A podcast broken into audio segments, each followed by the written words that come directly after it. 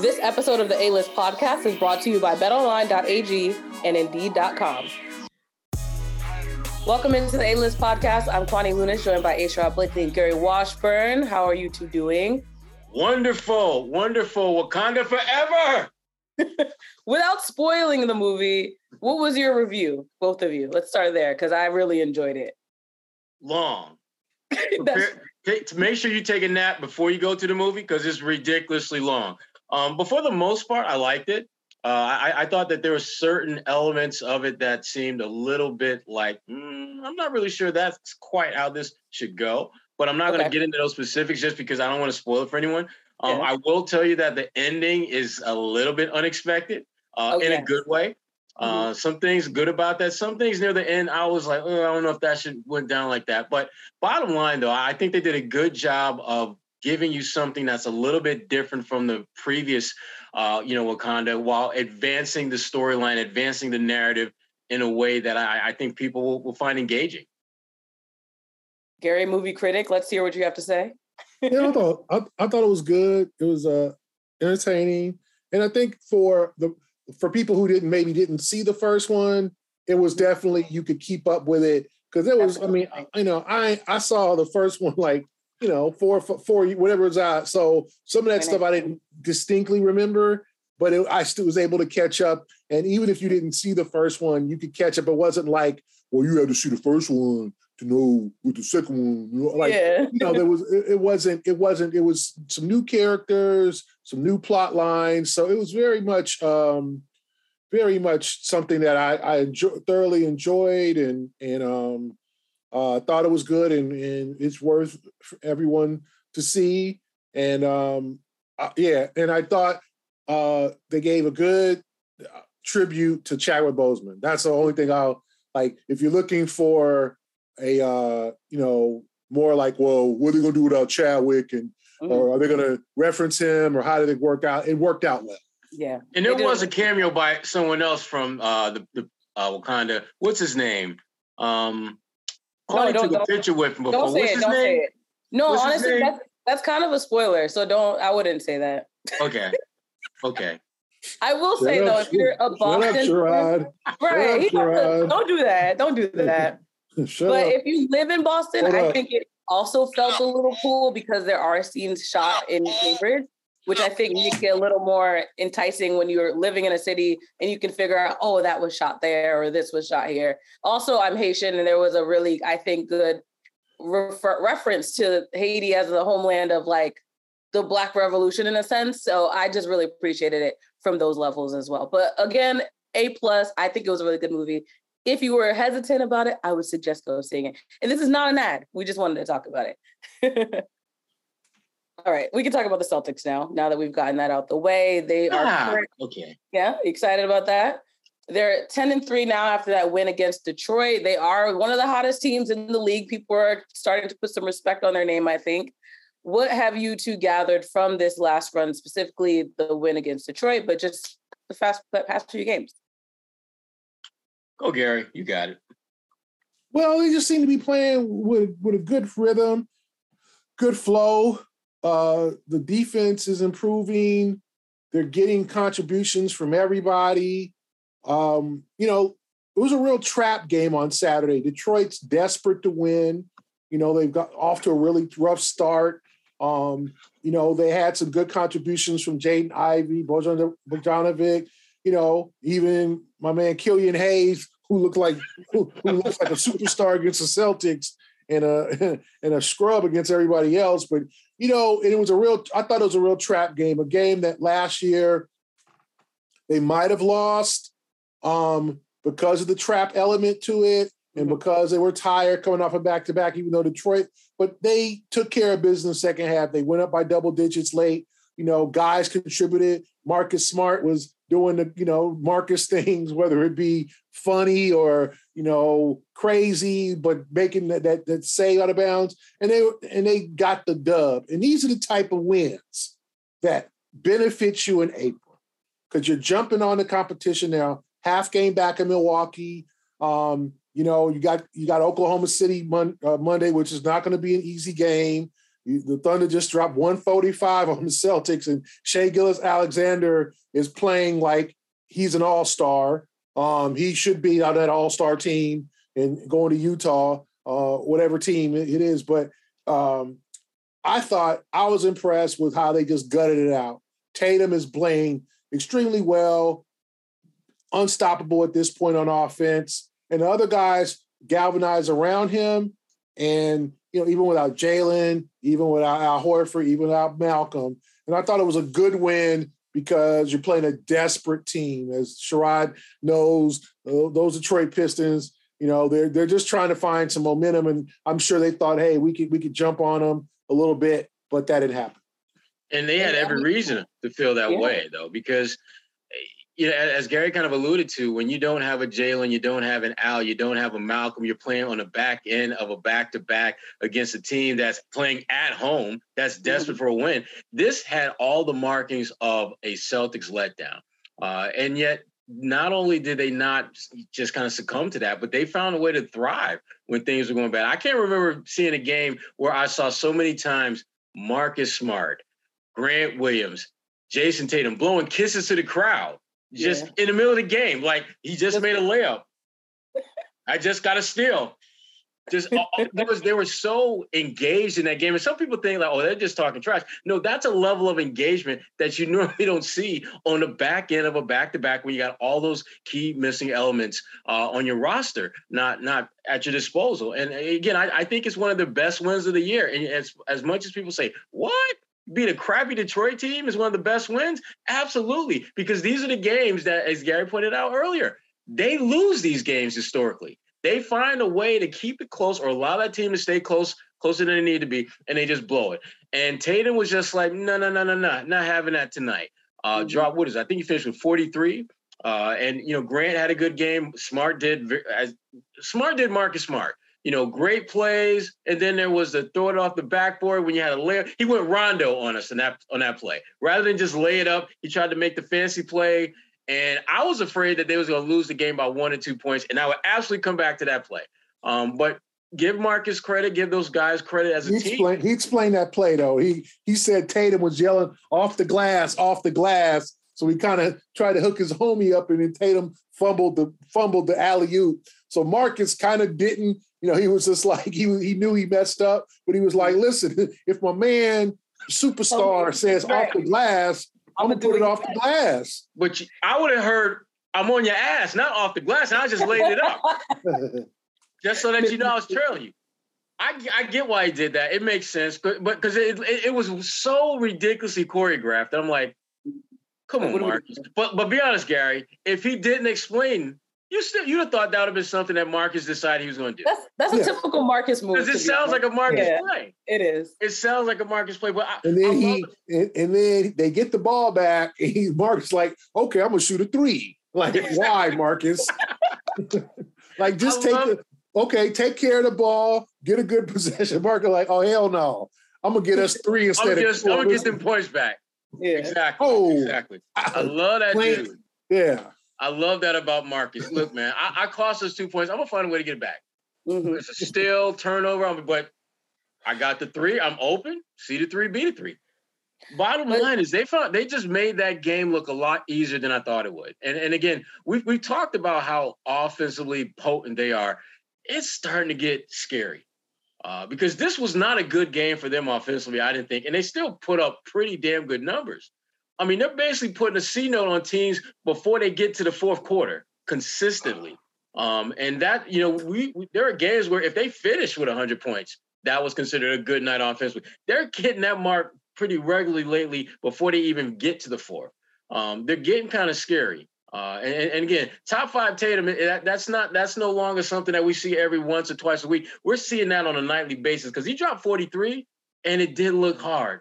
It didn't look hard at all. And if you're a defense and you're watching this dude balling out, you're thinking like, damn, how are we gonna how are we gonna make this work?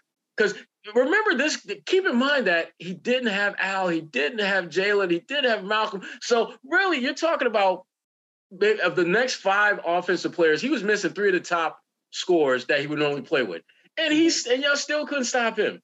Double team, triple team, Killian Hayes, whoever who had maybe one of the best games he's ever had. Um, because I'm still mystified how that dude is still in the league, but that's another story, another day. Bottom line is the Celtics are balling out, and I'm not really sure who's going to stop them other than themselves at this point. And I agree both of your points. Historically, to your point, that this team, as we know it, would just fumble the lesser games because you know it's not necessarily a big deal. They obviously love to play up play up to the good opponents. But to your point, I think the biggest the bigger factor is the fact that the bench is now contributing in a way where also historically we wouldn't have expected for them to no matter who's in to for them to succeed. So what do you make of the bench? And of course, right now Brogdon's not, you know, has some hamstring soreness, but overall, despite him being the leader of that second unit, it looks like they're efficient right now. Well, I think that's really what makes this bench legit in my eyes. The fact that they've been really good with Malcolm and really good without him. And when you're able to fill that void of a player who brings as much as he does from a scoring standpoint, from a leadership standpoint, and still not really miss a beat, it says a lot about where you are.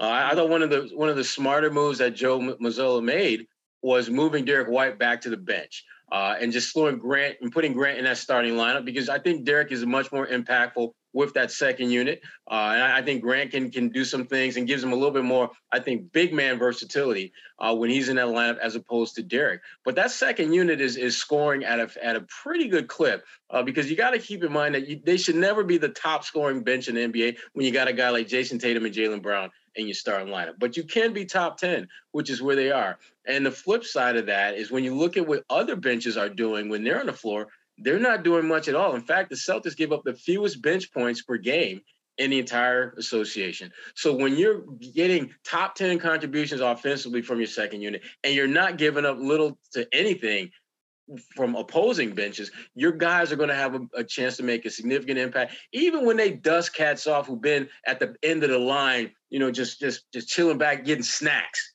throw them in the lineup, and they start feasting on people. Payton Pritchard looking like a five foot ten Bill Russell out there getting all them damn offensive rebounds. That's, there's no reason in the world that that man should be getting four offensive rebounds in one game. Um, but his effort, his focus, is making a way of making an impact however you can do it. And they're getting that pretty much anyone and everyone they throw out there on the on the floor.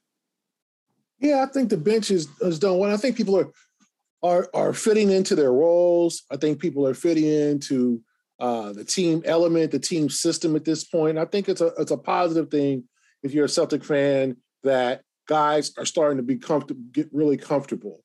And then I think it's a good thing in terms of a guy like a Payton Pritchard who has sat most of the season. I'm sure he's not happy about that or whatever. And he could be going there and just try to launch a bunch of threes. But he's like, you know what?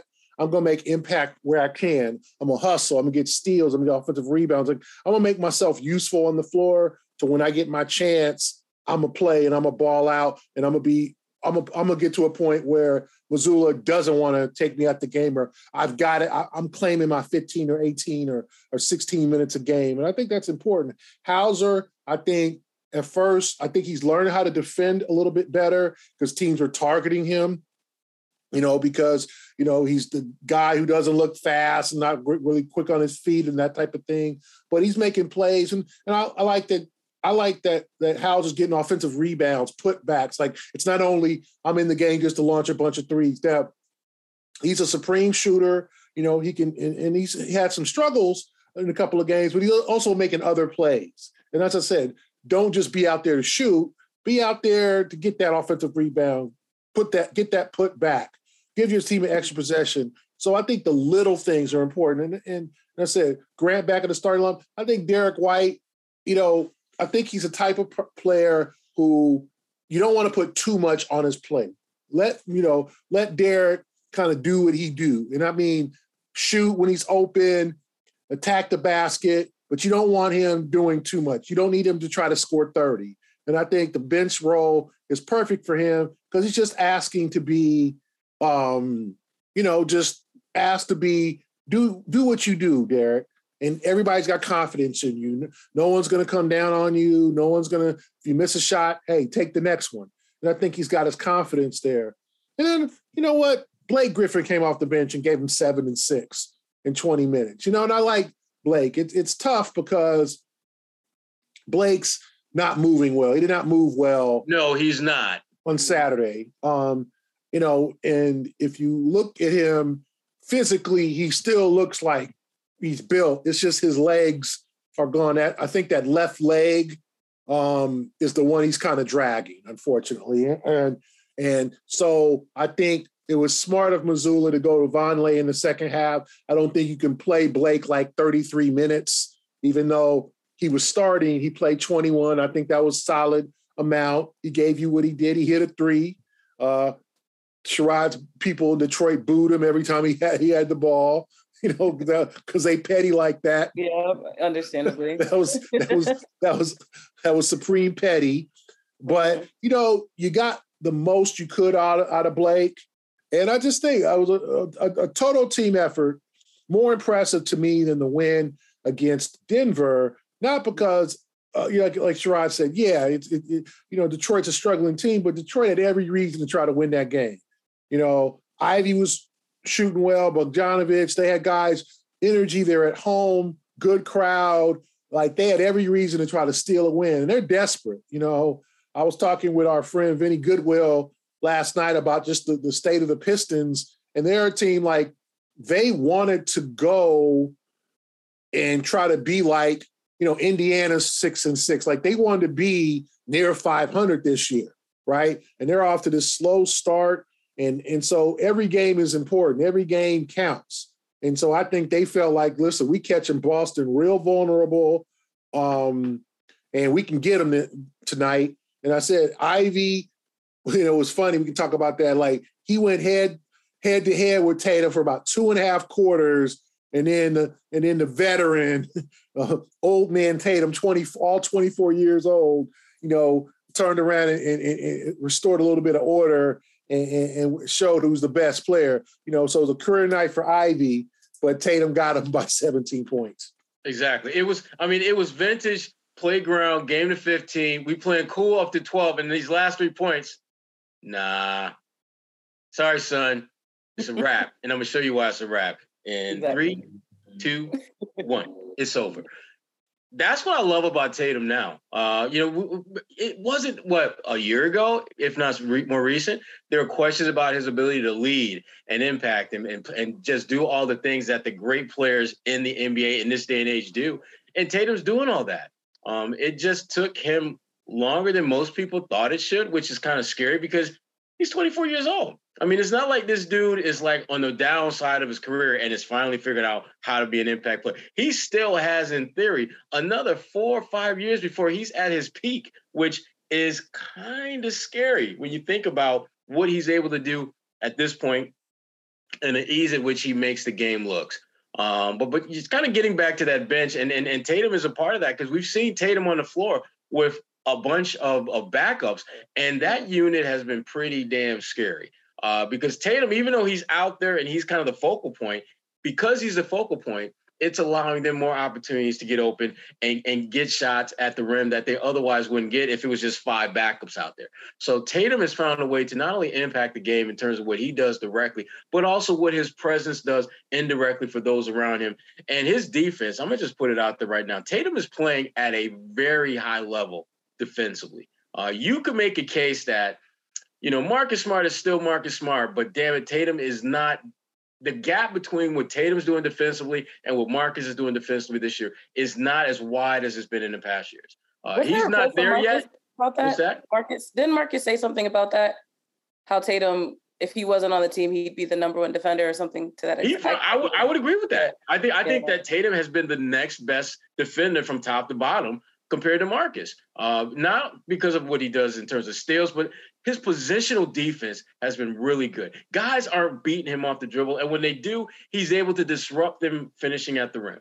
Uh, Tatum has figured out how to be an impact player both ends of the floor. That's why he can have a four for 17 night now, and they can still win by 10 because he can find ways to contribute, whether it's rebounding, whether it's defense, contesting shots. He's figuring out how to be he's figured out how to be the total package, which is exactly what the Celtics need if they're going to win a chip. Mm-hmm. And but talking going back to the offense, obviously Jaylen wasn't in that Detroit game, but I've read a fun stat from StatMuse that said that the Celtics, well, specifically Jayson Tatum and Jaylen Brown, are the only two teammates in the NBA right now to have scored 300 points this season. And in that game, obviously they when Jayson Jaylen did play in that Nuggets game, but would you say these two are like at this point looking like the best duo in the league offensively?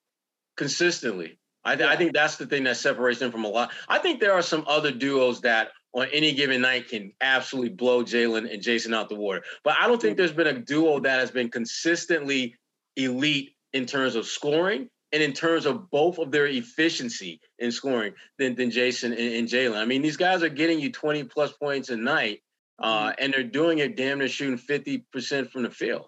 Uh, usually you'll get maybe combined numbers where guys can do that, where one guy's at 60, another at 40, but they're each shooting fairly high percentage. Uh, and they're not just layups. I mean, they're, they're both showing the ability to be inside outside scoring threats. So I would say from a, a elite consistency level, I would say they're the best duo right now because of the, the amount of points they're scoring uh, and just the efficiency in which they're going out and getting buckets and what they're doing defensively.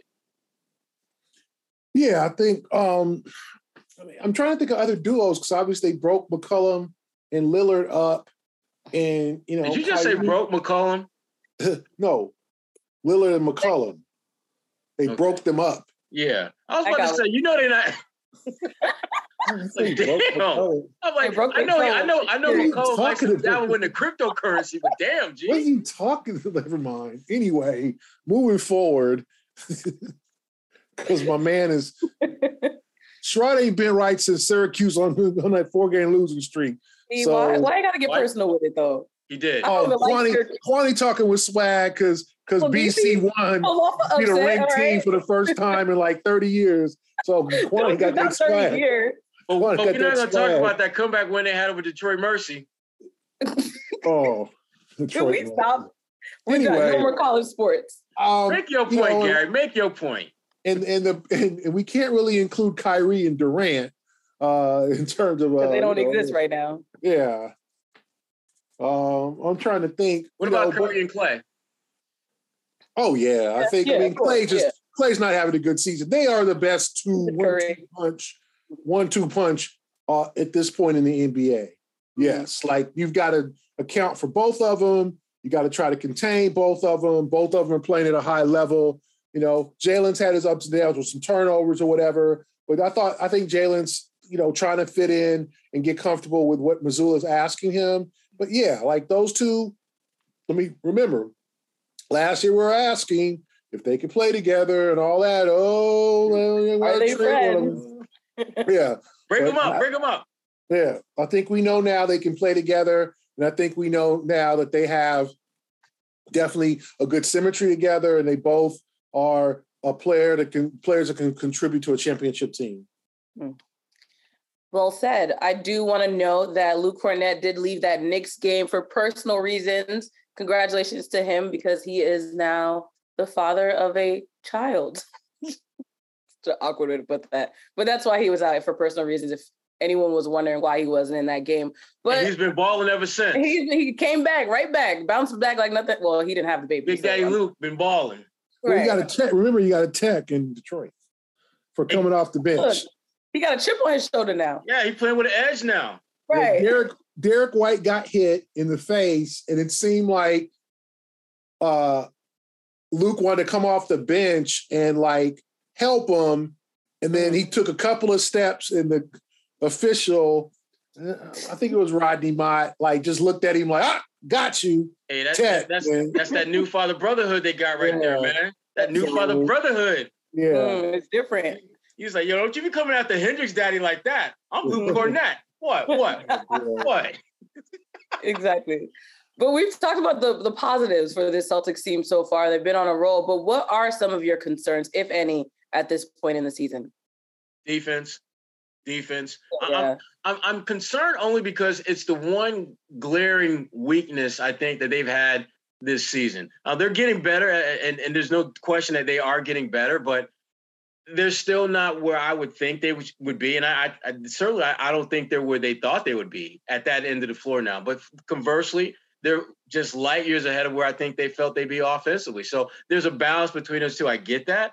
But ultimately, you know, they're going to win games, a lot of games, because they can outscore teams, and, and they're very good at that. But when you talk about winning championships, you got to be able to defend. I mean, there's a reason why all those James Harden, Houston Rockets led teams always flamed out in the playoffs because they couldn't defend. They could get you buckets, but the game slows down significantly in the postseason, and you've got to have guys that can hold their own, uh, can guard their yard, so to speak, as Marcus Smart likes to put it, when you get to the playoffs. And the Celtics aren't quite there yet, which is for me, it's a good problem to have because it's not like you're asking them to go somewhere and do something that they haven't done before. And it's not like they don't have a lot of time. So I'm worried about it only from the standpoint is it, I thought they would be a little bit better at that end of the floor, but nowhere close to being panicky about it. Because again, they've got lots of time and they're still playing less than their best defensively and yet still finding ways to win and win convincingly.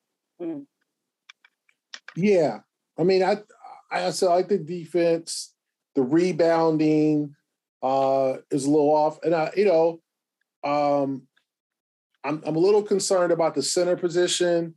Like, can you get um can you get continue to get production out of Kornet, Vonleh, and Blake Griffin until Robert Williams comes back? Um, you know, do you need a little bit more beef in the in the, in the paint? Do you need an, another addition? I think we'll find that out because um, I just think they're going to have to face teams. You know, let's see what happens when they play like you know teams like Milwaukee and teams that are are quite honestly um, you know bigger and stronger that can um, you know rebound because I just think rebounding they're they're they're getting better. You know, they're trying to you know keep but keep guys off the offensive boards or whatever and get those defensive rebounds. But the bigs kind of concern me some because I just think the Blake Griffin signing. I said I like Blake. I think he's a, a, a, a standing guy, good for the locker room. But I think you saw as best as you're going to get last night because unless unless in terms of his uh, health, there's just some nights he just can't move as well. But I didn't like the way he was moving, and I think playing him 21 minutes uh, was probably the most you're going to get out of him this season. So you're going to need something out of Vonleh. You're going to need something out of uh, Luke Kornet. You know, can you put that three-headed monster together and make a really productive big in addition to Horford until Robert Williams comes back? And we, as much as I'm, you know, Williams just seems to be walking around fine. Um, you know, I'm still, you know, I'm, I'm still waiting for him. Like I don't, I just don't think he's going to be back like that. I think it's going to be a process. Well, we're going to talk about the leader of the Celtics unit in just a second. But before then, we have to talk about betonline.ag. Basketball is back, and betonline remains your number one source for all your sports betting needs this season. You'll find the latest odds, team matchup info, player news, and game trends at betonline. And as a continued source for all your sports wagering information, BetOnline features live betting, free contests, and live scores and giveaways all season long. Always the fastest and easiest way to bet on your favorite sport. Of course, NBA, NFL, NHL, MMA, tennis, boxing, you name it. BetOnline has you covered. So all you need to do is head to betonline.ag to join and receive the 50% welcome bonus with your first deposit. You'll just need to use that promo code CLNS50. That's a 50% welcome bonus using that promo code CLNS50 to receive your rewards. Bet online where the games start. So let's talk about Joe Mazzulla, the interim head coach of the Boston Celtics. The record kind of speaks for itself, but what do you think has what has been an assessment on his performance so far as a coach? You got it, Gary. I think he's done an outstanding job. I think he's getting more comfortable. I think he's developing a style. I think he's, you know, he's more confident. He's op- more open with us in terms of the media. He's got a good sense of humor. Warmed up. Yeah. You know, yeah. He seems, you know, he's not as like robotic and serious because yeah, obviously when you're, I mean, that was any of us, we get thrown in that situation, we're going to be like, hey, I ain't talking. to you not to get fired. Yeah, I ain't talking to you media clowns. I'm trying to get. I'm trying not to get fired. Yeah, like, y'all, we done yet? Yeah, yep. like so. I ain't got nothing for y'all. Hello, yeah, we're gonna play hard and we're gonna try to win. Thank you and good night. Um, right. Now he's showing more personality. He's more comfortable in his role. He's trying new things. I think he's getting feedback from the players, and the players respect him. Like Marcus Smart said, you know, after that, you know, botched lob off the glass. Like I got to be on my good behavior with Joe. And you know, and the guys were talking last night about how Joe was, you know, yelling at him at half at halftime about getting things together. You're down two points and you're not playing well. Like you know, Joe has no problem getting in their ass about things. And so I give him an A. To be honest with you, they lost two games in overtime to Cleveland, who turned out to be a good club. And you know, some of the little fourth order execution he could work on and then they lost one, one legitimate game where they just turned it in a clunker. That was a Chicago game. Where and, uh, and every team has had a clunker. You know, uh, every every team in the league has had a had kind of a head scratching loss. So you give him a break on that, but you also um, give him an opportunity to grow as a coach, which he's doing. Um, develop his own personality, get a good vibe around the organization too. I just think after the email stuff, there was a real negative vibe around the organization. People were uncomfortable. People were upset. And I'm not saying people are still have totally forgot what happened. They that you know it's that's going to take a long time. But I think there's a more positive atmosphere around the Celtics, and that's because of Joe. Yeah, and to me, the, the, the biggest thing that that he has been able to do is he has made all of what's happening right now with this team about him and the team you don't feel as though there's this kind of residual Ime cloud hanging over the organization, which I thought was there at the very start of the season. Uh, he's starting to to separate himself from his predecessor, which is not which is not an easy thing to do, particularly when the guy that had the job before you came with the two wins and winning the damn chip. Mm-hmm. So it's kind of it's it's not the easiest hand you know to play that he was dealt. But I, I, give Joe a tremendous amount of credit for how he's handled this and how, as, as Gary pointed out, he hasn't been, you know, a, a stick in the mud. I mean, it, it, and you could easily understand, even if you're the most outgoing, vivacious, you know, chatty person, to be a little bit more kind of play close to the vest because one, you're interim coach.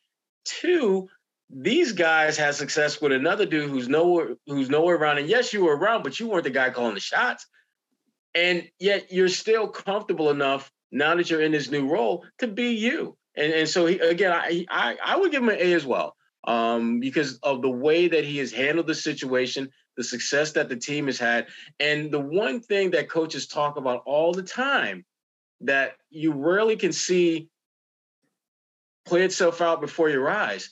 Are you making the guys better? Is Derrick White a better player now than he was a year ago? Yeah. Grant Williams? Yeah. Jayson Tatum? Yeah. Jaylen, you start going down the line of why this team is 10 and 3, and damn near every player, you can point to something they're doing better than they did a year before. And as much as that is an individualistic type of thing, when you start seeing that trait with this guy and that guy and that guy and that guy, it ain't just about them, it's about the team. And if you're talking about what the team is doing better, you got to throw the coach in there. Uh, just like when the team seemed like lost astray, you know, a couple years ago, Brad Stevens had something to do with that. When the way that they seemed a little bit offset at the beginning of, of this of last season, Ime has something to do with that. The way that they're playing now as a collective group, and so many guys have shown growth and improvement from a year ago. Yeah, the head coach has something to do with that. So uh, give Joe his props, man. He's he's earned the right to kind of flex a little bit. But the thing about Joe, and you talk to him, and, and Gary knows this too he ain't about what we're doing now. He understands that it's all about that chip. Um, mm-hmm. Because as much as we give Ime credit for coming within two wins of winning a chip last year, Joe was right next to him.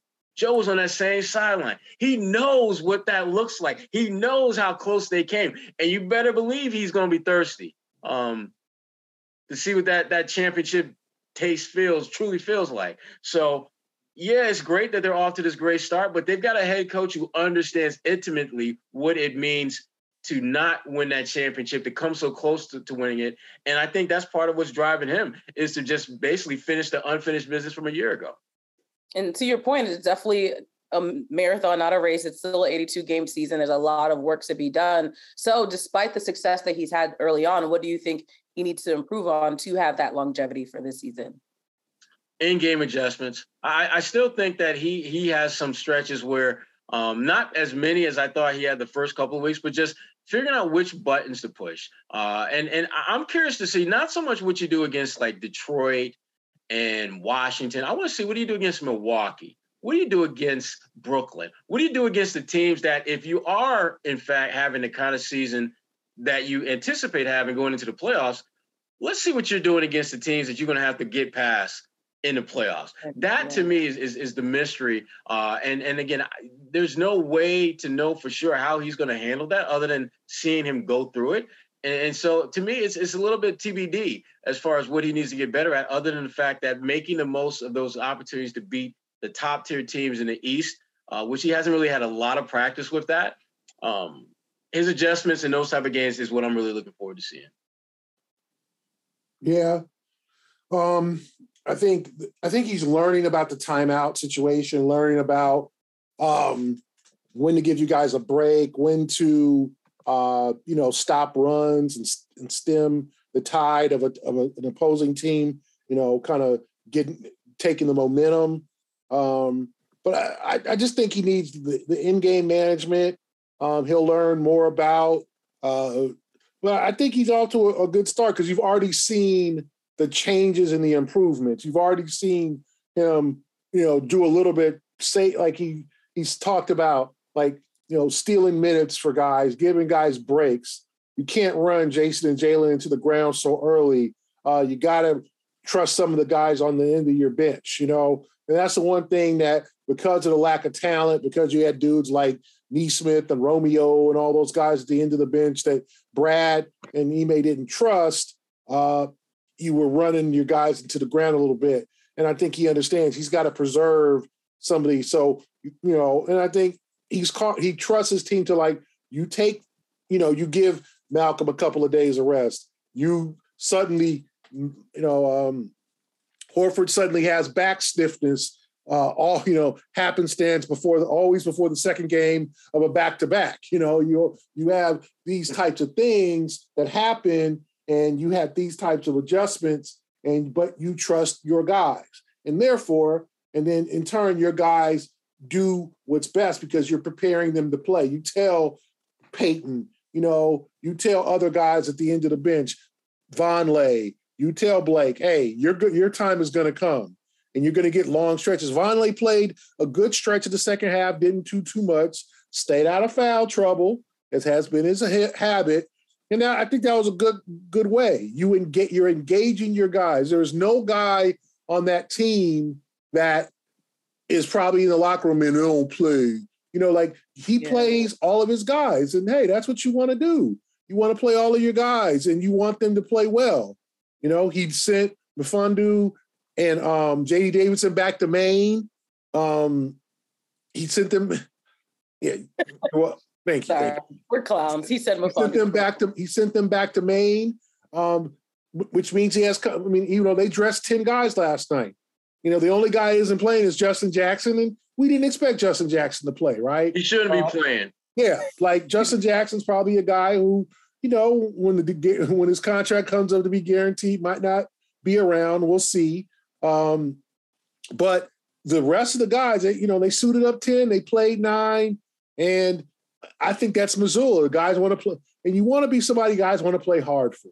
And I just think he's learning. I don't think he's like made, you know, really terrible game, you know, costing mistakes so far. You're really looking at three games. The Chicago game, they just they had nothing in the tank in the second half, and then they got mad at the refs. The Cleveland game at home, I felt like the defensively they were just awful, going under screens on Mitchell, and they let LeVert get going. And then the game in Cleveland, probably, you know, a bad shot selection decision for Marcus late in that overtime. Did Tatum get fouled on that dunk that tied the game? Um, and and I thought his biggest mistake there was not calling a timeout when Cleveland was going on that run when the Celtics were up 12, and he waited till the game was tied to call a run and supposed to call a timeout as opposed to maybe 6-0 or 8-0. But other than that, I got no complaints. I think he's just going to get better. Well, if you're looking for a teammate that's going to play hard for you, like Coach Mazzulla's team has been playing for him, then you're going to need Indeed. Indeed is a hiring platform where you can attract, interview, and hire all in one place. So instead of spending hours on multiple job sites looking for candidates with the right skills, when you can, why do that when you can actually just do that on Indeed.com? You can find the top talent fast with Indeed's suite of powerful hiring tools like Indeed Instant Match assessment and virtual interviews. So if you hate waiting, here's a fun fact. Indeed's US data shows that over 80% of Indeed employers find quality candidates whose resume on Indeed matches their job description the moment they sponsor a job. One of the big features that we mentioned is the screening and assessment. So Indeed actually helps star applicants shine before the interview with 135 graded assessment tests that they can take from cooking to coding. So you just plug in what you want them to be assessed for, and Indeed does all the work and make sure that this person is really qualified for the job. They help you see their talents, abilities in a flash by adding any of those 135 graded assessment tests to your job post. Select for the skills that matter, and Indeed's instant assessment will assessment will help you pick from over 100 skill tests and again add them to the job post to make sure that this is the proper person for the job join over 3 million businesses worldwide using Indeed to hire great talent fast. Indeed knows when you're growing your own business, you have to make every dollar count. And that's why with Indeed, you only pay for quality candidates that match your must have job requirements. Need to hire, you need Indeed. All you need to do is visit indeed.com slash A list to start hiring right now. Again, that's indeed.com slash A list. Need to hire, you need Indeed. Terms and conditions apply. All right. So the NBA season, let's who are we going to talk about? Let's talk about what's next for the Celtics actually. They're going to look to play Oklahoma City at home on Monday, Atlanta's on Wednesday, New Orleans on Friday. So it's a really busy week for the Celtics. Which game are you two looking most forward to? Atlanta. Atlanta. One because I'm shout out Lauren Williams. One, I'm going to be there. So that that's. Are you going to be at State Farm or are you going to be elsewhere? I'm going to be at the game in Atlanta. Um, okay. But it, it's funny you mentioned Lauren Williams. I actually spoke to her a little bit earlier today. Uh, that's going to be an interesting game because the Hawks, I, they look more like the Atlanta team we saw from a, a year or two ago, a couple years ago, that went all the way to the conference finals and just again just went on a great run. And you know they're even though they're playing pretty good basketball, they have like the fourth best record in the East there's mm. still a little bit of internal tension, it feels like, with John Collins and the rest of those guys, because John is not getting the rock at all. Um, he has had two 20 point games this year, and that was games one and two. Since then, everything was is, is double digits or for the most part, but certainly hasn't been as impactful, I know, as, as he would like to be. So I'm, I'm curious to see how that game is going to play out because, again, Atlanta is one of those teams that we don't talk a lot about in the Eastern Conference as a team that the Celtics need to be uh, you know, somewhat concerned about. But again, they, they could obviously cause some problems when you look at the, you know, Trey obviously is a great player. DeJounte Murray is a great player. John Collins can do a lot of different things. So that that's a game I'm looking for. OKC, great talent, young, but talented, and that could be a problem. And I don't know what the hell to think about the Pelicans. Um, there's a part of me that thinks that man, they ready, they ready. And then there's another part of me thinking that at any moment now, big fella's gonna slow down. CJ Crypto McCollum ain't gonna be ain't gonna be doing doing the damn thing. Um, Crypto McCollum. And they're gonna have problems. They're gonna have problems. So go ahead, Gary. Yikes, Gary. What say you? Turn your mic on first. There we go. On that note, um, let's move. Let's move forward. Uh, I, am looking forward to, to, the Pelicans game because it's always been a tricky game for the Celtics. They they've had some uh, real disastrous games there. Um, I think they blew a 25 point lead a couple years ago in Brad's last year, and they have a they they they've had an awful time stopping Zion. Like you know, the, the big dude goes left. Join He's always going to go left. Join the club. But they don't. Um, they don't. They've had trouble with him. So I'm interested to see how they do on this little trip. Uh, where and then they go obviously to Chicago after that and play the Bulls for the third time. Um, But I think that New Orleans game, and also Oklahoma City, like they got a good, a lot of good young players. I mean, Shai Gilgeous-Alexander said playing like an all-star, Tre Mann, Josh Giddey, Lu Dort, like they got some dogs, you know, and they're and they're playing at that 500 level. You know, they're they're they're not gonna, you know, they might try to sneak into a play in if and they, you know they don't have Chet Holmgren, unfortunately for the year, and that would have really helped. But they're playing like a team that's growing. And as I was talking with our friend Vinny Goodwill uh, on Saturday, like Goodwill references. Huh? That's a too many Goodwill references in yeah, one podcast. Too many references. um, Oklahoma City, that team, the, some of these teams are at the level that Detroit wants to get. Like, we don't want, you know, I, I think people are like, hey, just something near near, you know, 38 wins, near 500, competitive every night. And so I think that's the Thunder. The Thunder go into New York, and uh, the Knicks score 48 points in the first quarter. So you think it's an easy Sunday afternoon, easy like Sunday morning, like Lionel Richie and the Commodores. Uh, I know that song for the record. You do know that song. Very good. Very good, Kwani.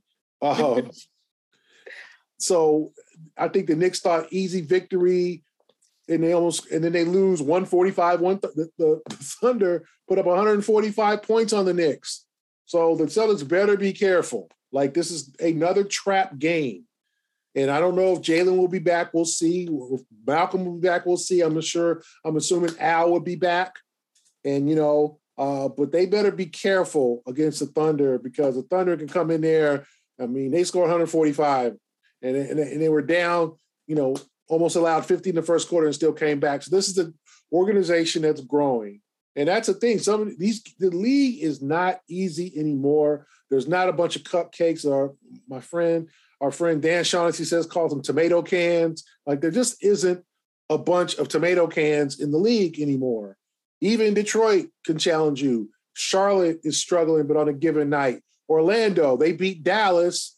Um, you know, they they got back-to-back wins. I mean, Orlando's getting better. So the especially the East, Indiana's 500, like Washington, like these teams are not, there's no more just, oh, we got this. And, and uh, so that makes the Celtics start even more impressive because they came in and they, they, they put it on Denver. I thought that was a critical win against a good team from the West Denver made a run at them, cut it to two, um, down six the end of the third. The, the Nuggets were, and you thought, okay, Jokic could take over maybe put up put up 20 in the fourth, and he didn't. He struggled. I think he made two shots in the fourth quarter. The Celtics pull away, win by 19. They dominated the fourth quarter, so they're learning. But they also, as we've learned over the years, you can't take for granted some of these bad teams and or quote unquote bad teams or the teams that are 500. So I'm looking forward to the Oklahoma City game, Atlanta. That'll be interesting, but New Orleans too. How do they respond to Zion? How they respond to a day off in in, in New Orleans, eating that good food down there, and then coming back and playing, going to Chicago? So interesting week for the Celtics. All right, let's move to the West Coast and talk about these Lakers because Lord knows what's going on. They're two and ten. LeBron is still listed as doubtful on their injury report. AD is probable on a day to day basis. What do you guys make of this season for LA? Because it is not good. I, I, I mixed. I have mixed feelings about it because part of me thinks it's an absolute joke, and from a comical sense of how bad they are. Um, okay, yeah, and, and how their front office actually thought this at some point had a chance of working. Um, five years ago, yeah, absolutely. 2022, no shot. Um, so that that's the comical part to me. I feel bad for Darvin Ham because this is his first head coaching gig. Ain't that your boy, Sherrod? Yeah, that's my boy, Gary. okay. That's my dude. That's my guy. That's your guy. I, I feel bad for him because um, he. I mean, they they said the good news is we give you the keys to the to the truck. The bad news is, yo, this it's truck not a good car. The truck that you thought it was. You know, we got leaky oil, we got leaky the new engine. Got yeah, there's just a lot of problems with that roster, and they don't have a clear pathway towards getting better. Uh, so again, the Lakers, yeah, they're done because they again what they have in, in, in what they have right now intact is not going to get any better, and they don't have the type of pieces that you can break off and get something of significant impact that can reverse your fortunes quickly. Um, and and again, I, I mean, to me, their most tradable asset is, gosh, LeBron, because Anthony Davis, I think, has more to offer, but you don't know when whether street clothes is going to be playing or whether he's going to be street clothes Anthony Davis. Because you see, because you know more about his wardrobe than what he does in terms of win shares for the Lakers, and that's never a good thing. So, and Russell Westbrook, they've been trying to move him forever and a day, and nobody's trying to take on that contract. So, you can't move Russ. You probably can't move AD. And LeBron, you don't want to move him because LeBron, even though he's not obviously the LeBron that we've come to know through the years, I still believe LeBron is a hell of a player. And I wouldn't even contemplate moving him, even though that might be the only shot that you have of significantly upgrading your roster. So, translation, y'all screwed. Y'all ain't going nowhere. Um, shout out to my boy Matt Ryan for getting his shot to get some burn. Love to see that. But other than, but if you're talking about winning, no, that that that team that team is absolutely done, done. Yikes! Like Uncle, yeah, yeah, like, like Uncle um, Uncle Junior ribs. After about an hour and a half on the grill, you get that smell. You like, yep, they done. They done. Who's Uncle Junior? Okay. Sherrod, what are you talking about? Anyway, my goodness. Okay. Um, no, no lie. The Lakers are just mismanaged. I mean, Rob Pelinka, like, you know, you it all depends on how you look at it. Was the Anthony Davis trade worth it? They won a championship. It was in the bubble. I was in the bubble. Those are real games. Oh, well, didn't count because in the bubble.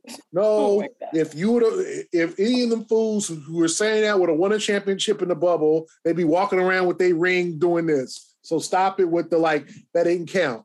However, yeah. I love seeing Anthony Davis on the sideline in street clothes flashing that ring. I love that look. However, to me, um, it was worth it in a sense because you won a championship, but now you're paying for it in the back end. Davis is aging as we speak. He's 29, but he's, I mean, not everybody's meant to play till they're 35 or 36. Not everybody's Al Horford, Kobe Bryant, LeBron James. Davis is probably going to be out of the league in five years, not because of his talent, just because of his health. He's not aging well. Um, Westbrook's playing better off the bench, but it's not enough. Then they signed a bunch of young guys, Lonnie Walker, solid, nice player. Troy Brown Jr. has already been discarded by two other organizations, a former first round pick. Uh, Kendrick Nunn, who has been a complete bust. He took, you know, he was he missed last year a knee injury. This now he can't shoot. Like they just they traded they traded Talen Horton-Tucker to get Patrick Beverley. Beverley's not helping them, so you trade a 23 year old for a 32, 33 year old or whatever. Like I don't understand that deal. That's Rob Pelinka to get Pat Bev. Oh, we need Pat Bev. That swagger. You're two and ten. Like Pat Bev ain't winning you no games. And it's just like, so they got a bunch of young slash old guys LeBron is sort of like, I'm gonna give you, I'm gonna give you 75% because I'm not killing myself when we losing. And I want to preserve myself for three, two, three, four more years. I want to play with my son. I'm not going all out and killing myself with these with these dudes. Respect. These, of, these, Respect. these, these chumps. So busters. Come on, Gary. Tell them how you feel. If I'm, so if I'm the Celtics, you know, I mean, if I'm the Lakers and I'm Pelinka, like you know, I just think it's a it's a cursed organization. I don't know if you guys saw the um, Hulu uh, series on the Lakers, the history of Showtime. Yes, and yes, like yes. it tried to make Jeanie Buss look like a sympathetic figure. I don't know. Did y'all agree with that? Like it tried to, oh, Jeanie, oh, they didn't have confidence that you were could run the Lakers. Yeah, the way oh, they started her story was very like. It was like you. They, they had you trying to feel oh, you and Phil Jackson broke up. Oh, I feel so bad. Like some of this was like, are you serious right now? Yeah. You know, and Jeanie is, and, and the Lakers have not been right since Dr. Buss died. And I'm grew up in LA, born and raised, diehard Laker fan as a kid. So I was there for the Buss era. I was there for all that. It's just not the same. It's a cursed organization. Jeanie has too much faith in guys. Rob Pelinka is not been a good general manager. Magic is the one that signed LeBron James. And then they gave their life for Anthony Davis because you know who has the Lakers' first round picks this year? New Orleans. New Orleans. So the Lakers could get Victor Wembanyama, and he goes right to the Pelicans. do not pass go. Do not collect two hundred dollars. You go to the Pels. You do not. You'll never be a Laker in your life because the Pelicans have the Lakers' first round pick. You still paying for Anthony Davis? It's like buying that car, Sherrod. you got you got, and and the biggest payments are the last ones. You you, you paying hundred dollars a month, but in, in, in year six, in year six, you paying seven hundred a month.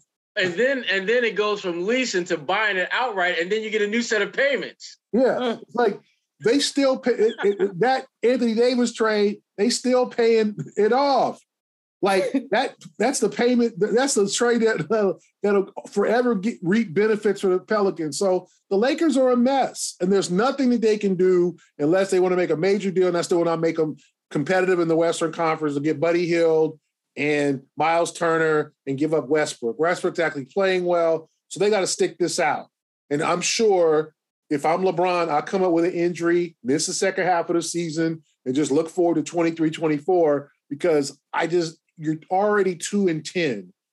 That means for us math challenge folks, you win eight games in a row and you still 500. Like, are the Lakers capable of winning eight games in a row? Hell no. Are they capable of winning two or three? Maybe. I mean, you know, my whole thing, that's the thing. They they beat Denver when Denver was terrible one night, and they came back and beat the Pelicans when Dyson Daniels missed two free throws that could have clinched the game. And then Matt Ryan, Sherrod's buddy, um, hit a three pointer at the buzzer to tie it and send it overtime. Those are their two wins. Yeah, I remember that. And, and I said the, the, the LeBron mystique is just not there anymore, imposing him and AD. Like, and I love, like, I think LeBron all time great. I have him as number two behind MJ. Okay, but to me, he needs help, and it's not his fault. None of this is his fault. He's still a superior player, still a top seven you would say five. Some people by five. I don't know about top three, but because you got Giannis and Tatum and all these guys now. But five, you can give him five. I would not argue with that because of his ability to pass the ball, his ability to rebound, his court savvy. But you put a bunch of chumps around him, he can't carry a team like he did the 07 Cavaliers. He can't do that no more. He can't carry bad teams of the champion with Sasha Pavlovic and Jamario Moon and all them. No, no, no, no this and Boobie Gibson and all that. No, that was 07. LeBron was 23. Okay, LeBron 37, about to be 38. It's a different LeBron. And I blame management for being a poorly managed team. Uh, Jeanie Buss for believing in, in letting the Rambises run the team. Kurt Rambis's wife making making making personnel decisions. Her faith. They she ran a Magic up out of there. Magic, I thought, was a positive influence. We let Pelinka run the show. Pelinka's made a bunch of bad deals. It's just to me, it's their own doing. They it's it's self-inflicted, and now they're paying the price. You you everybody wanted to remember everybody wanted the Celtics try to go get Anthony Davis. Everybody wanted wanted, you know, when you give up your look at you ask me to this, you ask the Jazz, or you ask the Timberwolves how much would they do the Rudy Gobert trade right now again? You ask them that. You ask how, how, much they gave up for Rudy Gobert. You Shout ask them. you think you think Utah? You think Utah right. misses Rudy Gobert? You think Utah's like, man, we wish Rudy was still here? Hell no. They got 18 picks.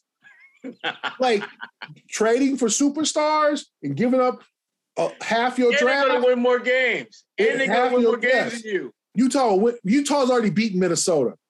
So, like, to me, it's always tricky.